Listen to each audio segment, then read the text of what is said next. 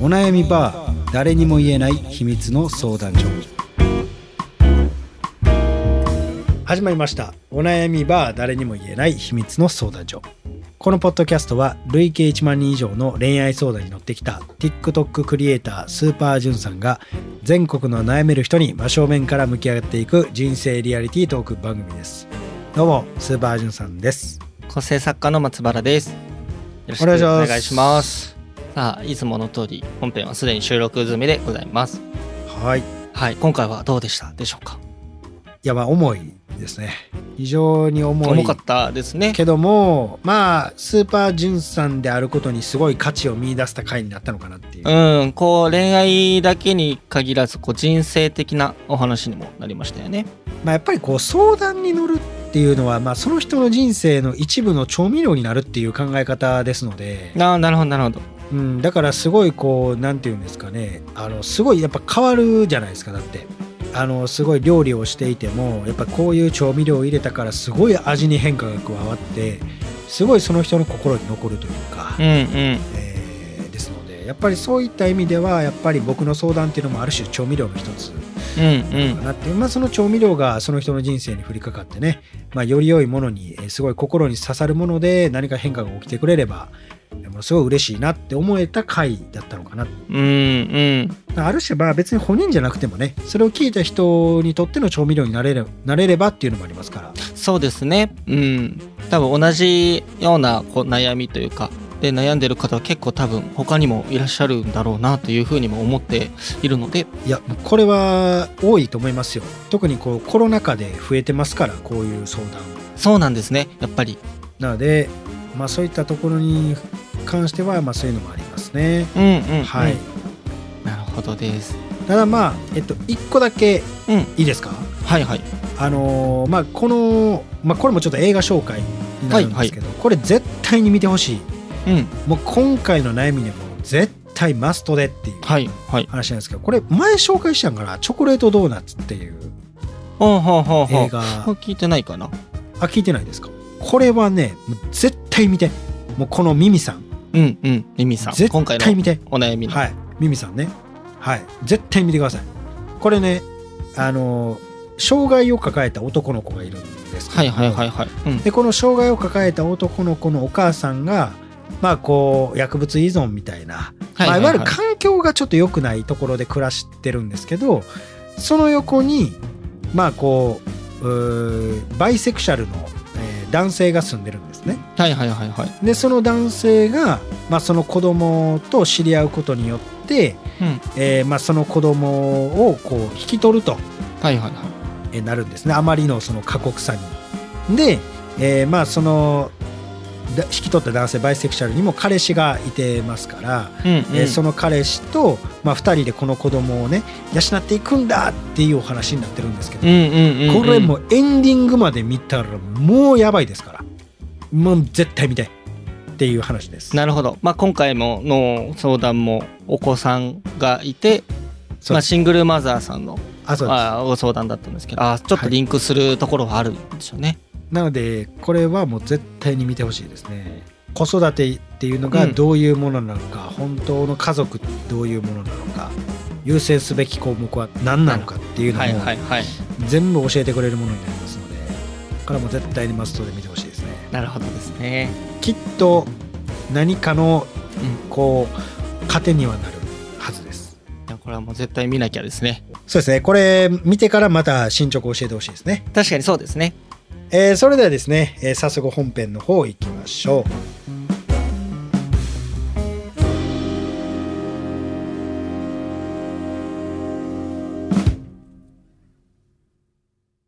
はい、えーそれではですね、えーご相談の方お願いいたしますはい、えーペンネームミミさんからうです。んはじめましていつも動画を見て励まされています。うんマッチングアプリで知り合った7歳下の彼と付き合って2ヶ月で同棲しました。お私はバツあり子持ちなので、最初の頃にお金のことだったり、子供のことでデメリットなどを話し、彼も納得したので同棲しました。うんですが、子供が保育所などを入所できず、いわば待機児童となってしまい、私がなかなか働けずにいました。うんそうすると1ヶ月も経たないうちに光熱費のことだったり私の仕事が決まらないことに彼が苛立ち家庭内別居をしたいと言い出しましたうん。まだ始まってばっかりなのにってことで何度か話し合って仲直りしてきましたがうん。今月に入るくらい前から光熱費を腹く払えだのお金の無心をしては給料日に返すという約束も破っていましたうん。そのことで口論になりうん殺すぞマジでと言われうん私もつい、やるならやれば、と言ってしまい、本当に髪の毛を掴んで、玄関まで引きずられ、座り込んでしまった私の背中を思い切り蹴られてしまいました。うん。その後も少し話しましたが、彼が謝ることもなく、しばらく経ってから友達に LINE で彼に蹴られたことを話したら、警察に相談しろと言われ、うん、電話をしたら警察がアパートに来て彼も事情聴取をされ次の日の仕事が早いということもあり彼は車中泊をするということでアパートを離れましたうん。多分これが決定打になったと思いますうんアパートに戻ってきても口は聞かないしちらっと見えた携帯の画面はマッチングアプリをやっている様子でしたうん。もう私じゃなくて平気なんだなって悲しいのとこんな手を挙げるようなクズと離れられるんだからいいじゃないかというごちゃ混ぜな心境で正直しんどいですうん。復縁どうのこうのとかではなく、これから先、彼が私を大事にしなかったことを後悔させるために、私がどう変わっていくべきなのかアドバイスが欲しいです。よろしくお願いします。とのことでうす。ーん。来たねこれやな、多分。うん。あのー本来の、えースーパージュンさんが、スーパージュンさんである理由といううかん。ね。うん。えーまあちょっと重いですけども。なかなまあたかだこう辛辣な。はいはいはうい。んなかなかね。ただまあ、言いたいことは山のようにありますから。はい。じゃあ、まずね、えー、ミミさんにお伝えしたいことをお願いします。えーお伝えしたいことですかはい。えーもうね、これから先、ミミさんが恋愛をするとなった時に、心得てほしいこと、選ぶべき男性です。え男性っていうのはね、一度愛したら何でもやってくれます。でも、たった一個だけやってくれないことがあります。それは、愛し続けるということ。これができて、初めて男前と呼べるんだよ、ということです。うーん。まあ、これはですね、もう何から行きましょう、逆に。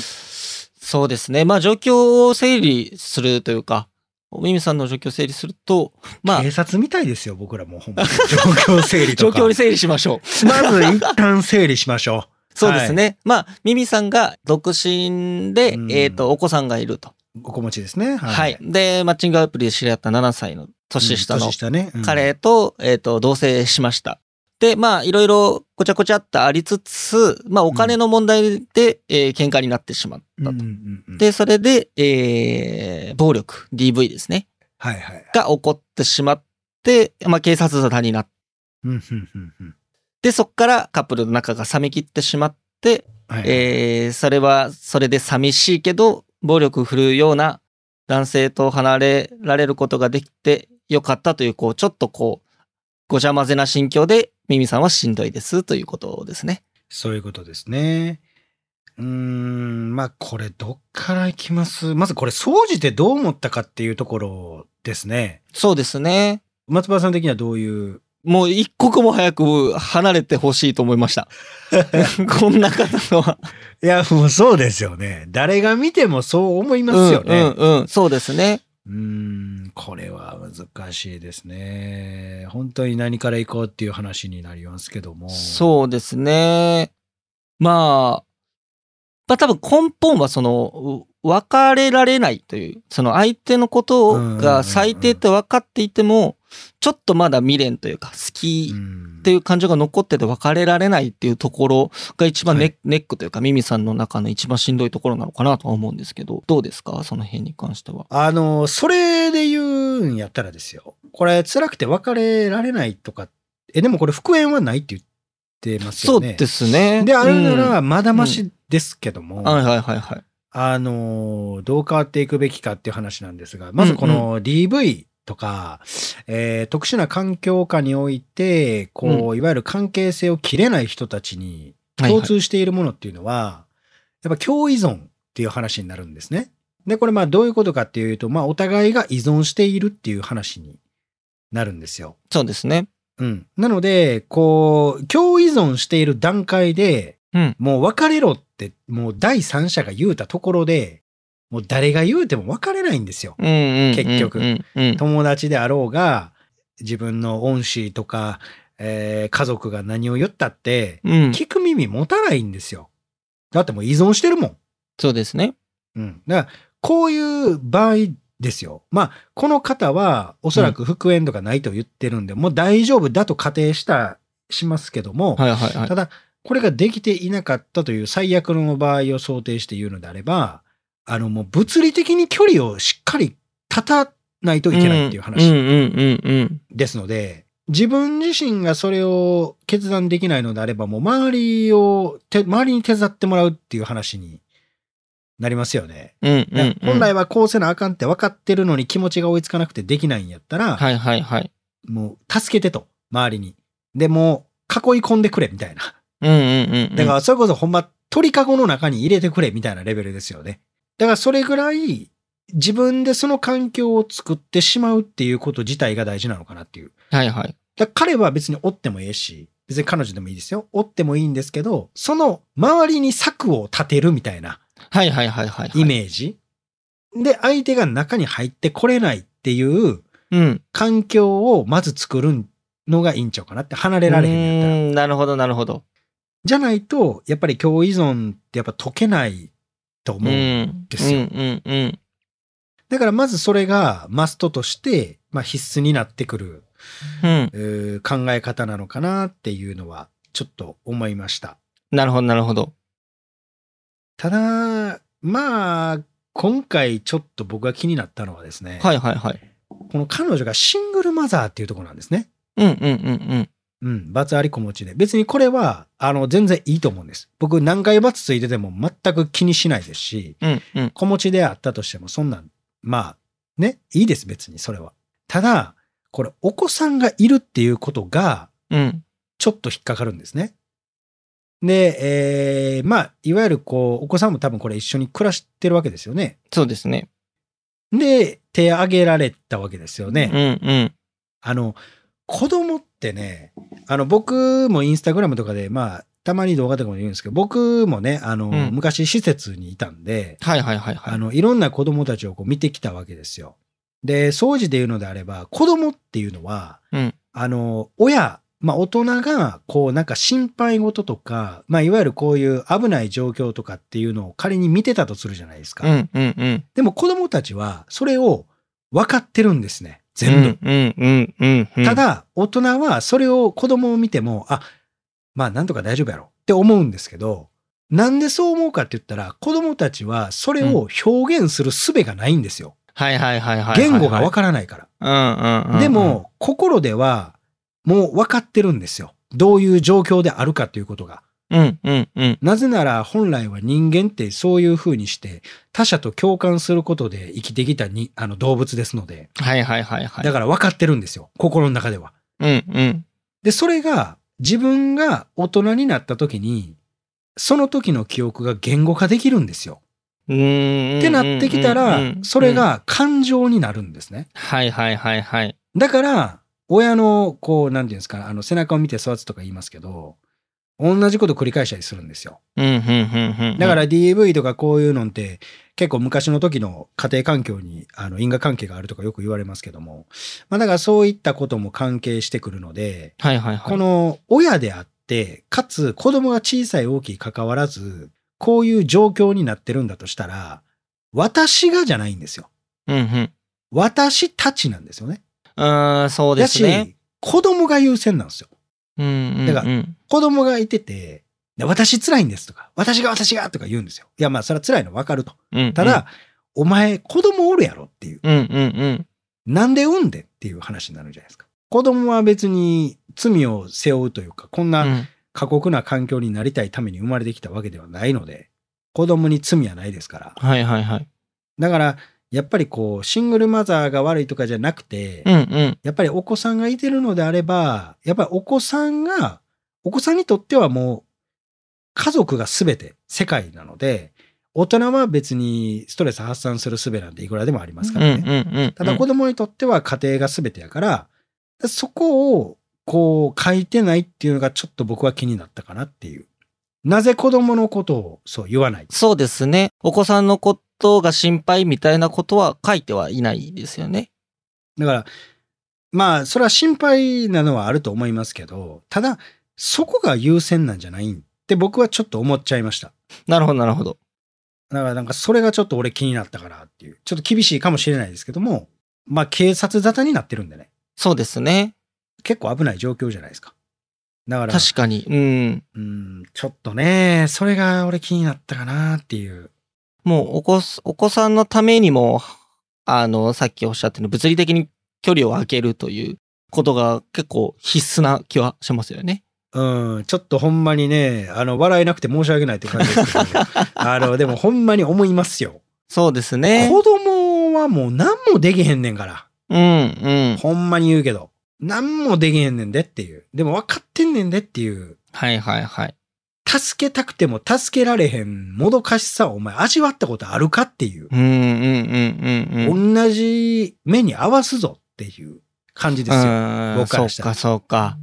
うん、だから、それをやっぱりこう、分かってないっていうのは問題なのかなっていううん、うん、うん、うん。話ですね。まあ、お付き合いをしていたとしても、別に彼からしたら、この方のお子さんは他人ですからね。そうですね。だから、やっぱそこなのかなっていう。はいはい。うん。っていうことを僕ら第三者は言えるけど、うんうんうん、うん。まあ本人はやっぱそこまで考えれないんでしょうけどね。うん。で、あるならやっぱりさっきも言ったみたいに、周りを固めるべきですよね。うんうんうんうん。絶。対に。周りを固めないとうん何もできないようになるよっていう。だって戦とかも一緒やん。ほうほう、いくつ全部。だって、なんとか城とかってめっちゃ作ってますやん。ああ、そうですね。隔離してね。他の隔離ところしてと。はいはいはい。うん。ほいで、なんか兵いっぱい作って、はい、はい。めちゃめちゃ囲って、各門になんか正門とか、はいはいはい西。門、あ、何あの、北門とか作って、各なんかあの部隊の部部隊長みたいな、いるでしょうんうん、います、いますね。で、一番、こう、なんていうんですか、当主は一番上におるじゃないですか。うんうんうん。一緒やもん。この方は今、あの、む娘か息子かわからんけど、抱きながら上でこう見渡してるんですよ。はいはいはいはいはい。けど今もう玄関の前におるもん。そうですね。うんうんうん。やられるに決まっってるから、そんなもん。もっと自分とお子さんを大事にして。だからもう、もうほんまにシンプルやけど、まずそこかなっていう。そうですねう。ん感じです。やっぱりだから子供がいてるいてないっていうのでは、あの、やっぱり恋愛の仕方っていうのは多少ちょっと変化加えないといけないと思いますし、うんうんうん。警察に相談したからまあええやとかじゃなくてうんうんうんうん。ですかね。まあこれもね、現場見てないから何とも言えないですけども、これ言葉の使い方によっては下手したらすごい事件になってた可能性だってうん、ありますね。あるわけですので、まあ慰謝料も取れるケースもありますからね。うんうんう。うんん、配偶者ではないですけども、まあ、恋人同士であれば、まあ、10万から100万ぐらいまでのケースっていうのはあると思いますので、ああ、そうなんですね。はい、だからまあその辺も加味した上でう、ん。まあ、しっかりこう調べた上でやる方がいいのかなっていう。そうですね。その、ミミさんもご友人さんがいるみたいなので、そのちゃんと頼れる方がいらっしゃるみたいなので、もうその頼れる方にちゃんと力を貸してもらうということはかなり大事かもしれないですよね。そうですね貸してもらうが大事やけどなんかここいなんですよ友達は警察に相談しって言ってますけどこれ以上は多分やってくれないですよ。ああ、なるほど。そうか、面そ倒うになかる。の分かってるから。だから、助けてはくれるけど、うん、うん、うんあ浅。めで、浅めでね。はいはいはいはい、はい。浅めで助けてくれるけど、深いところで助けてほしいんやったら、ほんまに自分が手差し伸べな無理やでっていう。うーん、うん、うん、うん、うん。ちょっっと小声で、た、助けてみたいな言ってる感はじ。いはいはいはい。え、何みたいな。聞こえへんはいはいはい。だから、え、何々したらみたいな感じで言うけど、なるほど、なるほど。自分がちゃんと、この人とは、ほんまに離れたい、でも好きっていう気持ちはあるけど、ちゃんとやりたいって言って、いろんな各所方面に相談行ったりして、うん。あの、物理的に距離を置くために友達との時間増やして、どうのどうのとかやってたら、友達もめちゃくちゃ助けてくれると思いますけど、うん、うん、うん、うん。そんなのは、こ小耳で、た、たね、みたいなの言っとっても、それは確かに届かないですね、声がう。ん。夏場の蚊みたいなもんですか 小さいですどね。こ飛んでるかもうん、小さい。そっだからか。、そこをやるべきかなってちょっとう思いまーん。そのまあ一応その問題になったお金の話とかは付き合う前にちゃんとされていたみたいなんですけど、子供のこととか。す。うん。で、それを納得した上で同棲はしてるみたいなんですけど、なんでこう、その同棲する前にこう決めたことで問題になっちゃうんですかね。それを納得してた。彼もその納得してたとは思うんですけど。あのーなんでしょうね。だからうん男ってこうなんか、断るの苦手なんですかね。なんや、プライドなのかな。はいはいはいはい。いけるみたいな気持ちになるんですかね。ああー、そうかそうか。例えばお金のことなんて言ったらまさに如実かなと思うんですけど、うんうんうんうん。まあ光熱費とかどうのこうのとかね。で、これ仕事、まあこの彼女さんのきね、仕事が決まらないってなったらやっぱりお金工面するのは彼じゃないですか。うんうんうんうん。で、例えばこれが、じゃあ給料100万もらってる人だったら、まあ、賞味余裕じゃん。めちゃめちゃ余裕じゃないですか。でも、まあ、19万とか、はいはい、はいえーまあ、10、だから今ってほら、14万とか、リアルな14ね万、手取りはそんぐら手いです取よね。り言うたらそんなんでしょってなったら、もし仮にそれで無理やったとするじゃないですか。うんうんめっちゃ悔しいと思うんですよ。うん。ああ、はいはいはいはい、おはい。男からしたら。情けないなってな りそうがそうちそでうすそうよね。そうそううんうんうん。で、まして、彼女だけじゃないし、彼女の、まあ、お子さんも背負ってるわけやから、うんうん。でもしかしたら彼女にっていうよりかは自分にイライラしてる可能性もあるああ、そうかもしれないですね。けど自分にイライラしてるなんてことを人に言えないじゃないですかうんうんうんうん。だから吐きどころがない、ああ、そうですね。うん、っていうのでむしゃくしゃしてっていう可能性もまあなきにしもあらずですけど確かに確かに。でもそれがあるからと言って手を挙げるっていうのは間違ってますけど、ね、もちろんもちろん。けど男性やったらそれ俺あんのかなってちょっと思ってたんです確けどかにちょっとありそうですね。この彼女に向けてイラってしてるっていうよりかはうん自分にだから対してね。理由付けができへんもんっていう。うんうんうんうん、うん。別に彼女の仕事が決まらんのなんてコロナやからとか言うたらおしまいですやん。そうですね。うん。でも、自分のことに関してはもう理由付けができへん。うんうんうんうんうん。なんで、なんでこんな給料しかないねんみたいな。え、俺が仕事できひんからかみたいな。うん、自分がダメなせいって思ってしまいますよね。そうそうそう。だから自己否定になってしまうじゃない。勝手にね、うんうんうんうんうん。状況がそうさせてるから。やったら、もう、うん、やっぱ改善するべきとしてはもうこの人と離れるやし、うんうんうん。かつ、えーまあそのお金がなくてもいいよねというか、まあもちろん生活ができないといけないのはもちろんあるんですけどね。ただ、あのーそのデートとか、その余分なこういらないものはいはいは。はい極力削減していって、まあ彼がそういうふうに思わない環境を作るとか、うんうんうんうんまあそういう努力はすべきではあると思うんですけどうもん。、確かに確かに。そこかなっていう。そうですね。うん、ちょっとなんかそう思いましたけど、逆にどう思いますその辺に関しては。なんか僕は最初、リアルに想像できてないのかなとは思ったんですよ。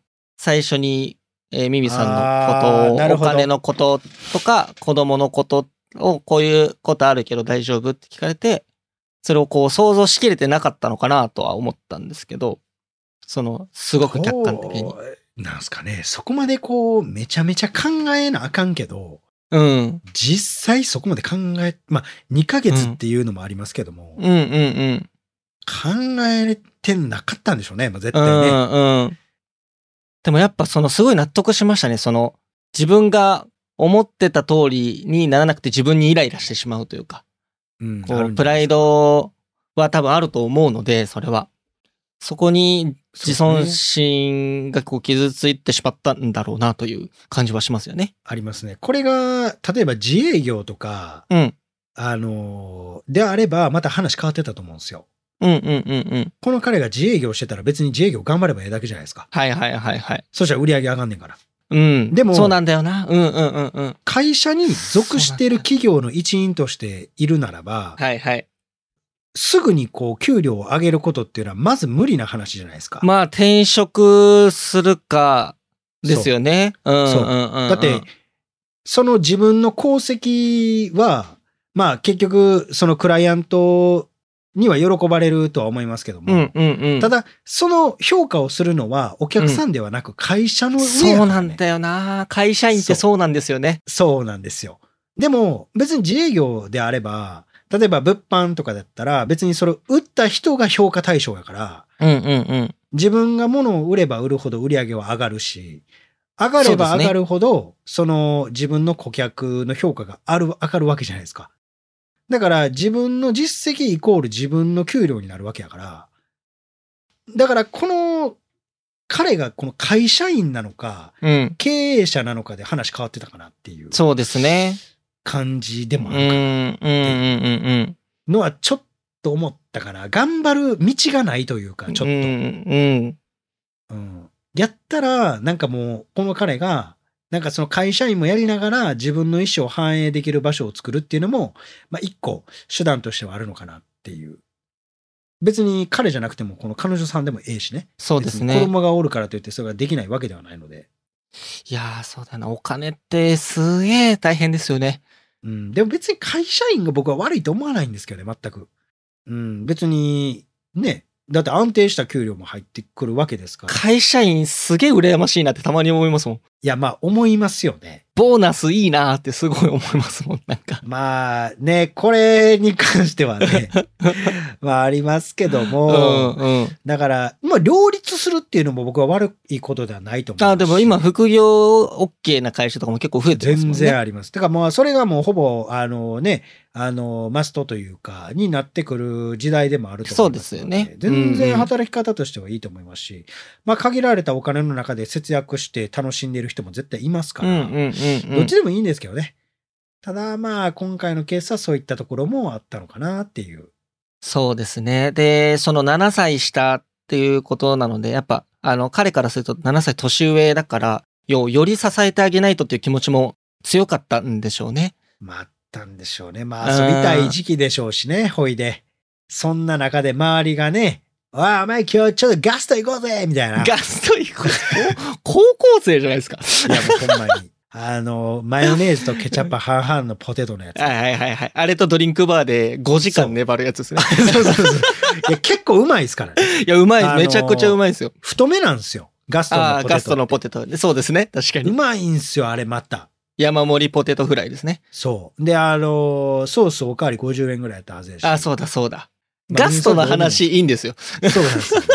でもまあ、あの、いわゆるそんな感じやったとして、うんなんで自分だけこんなって思ってた節もあるかもせえもしかしたらね。へん。うんいや、ミミさんからしたらそんなん話違うじゃないかっていう話ですもんね。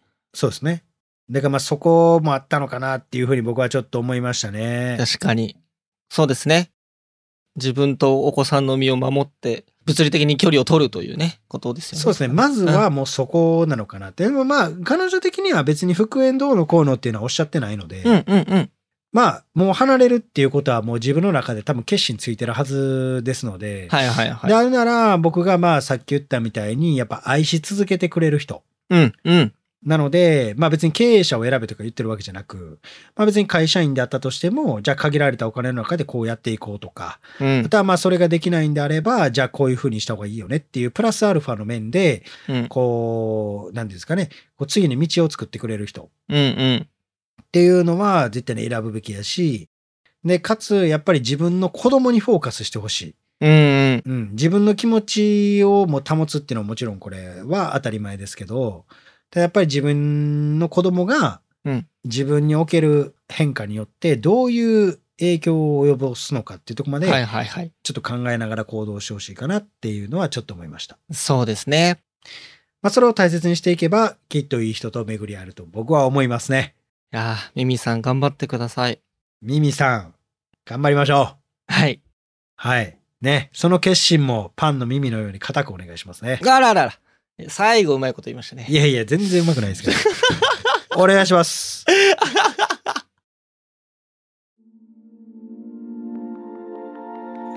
このポッドキャストは恋や人生に悩むあなたからのメッセージを募集しております。概要欄にあるフォームから送ってください。えーそしてね、この番組が面白かったという人は番組のフォローと高評価、そして SNS での感想もお願いします。ハッシュタグお悩みバーをつけて、えーつぶやいてください。ひらがなと漢字でお悩み、そしてカタカナでバーです。このポッドキャストにね、出演してくれる方っていうのも募集しております。え直接こう僕に相談したいとか生で詳しく聞いてほしいという方は概要欄のあるフォームにえ出演可能と書いて送ってください。当日はね、ズームでの収録になりますんで、顔出しとかは一切ないので、えーぜひぜひよろしくお願いいたします。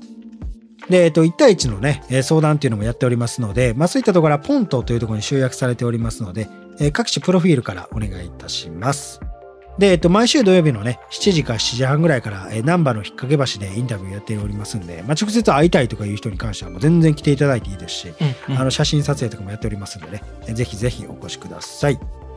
はい、えーそれではまた次回お会いいたしましょう。ありがとうございました。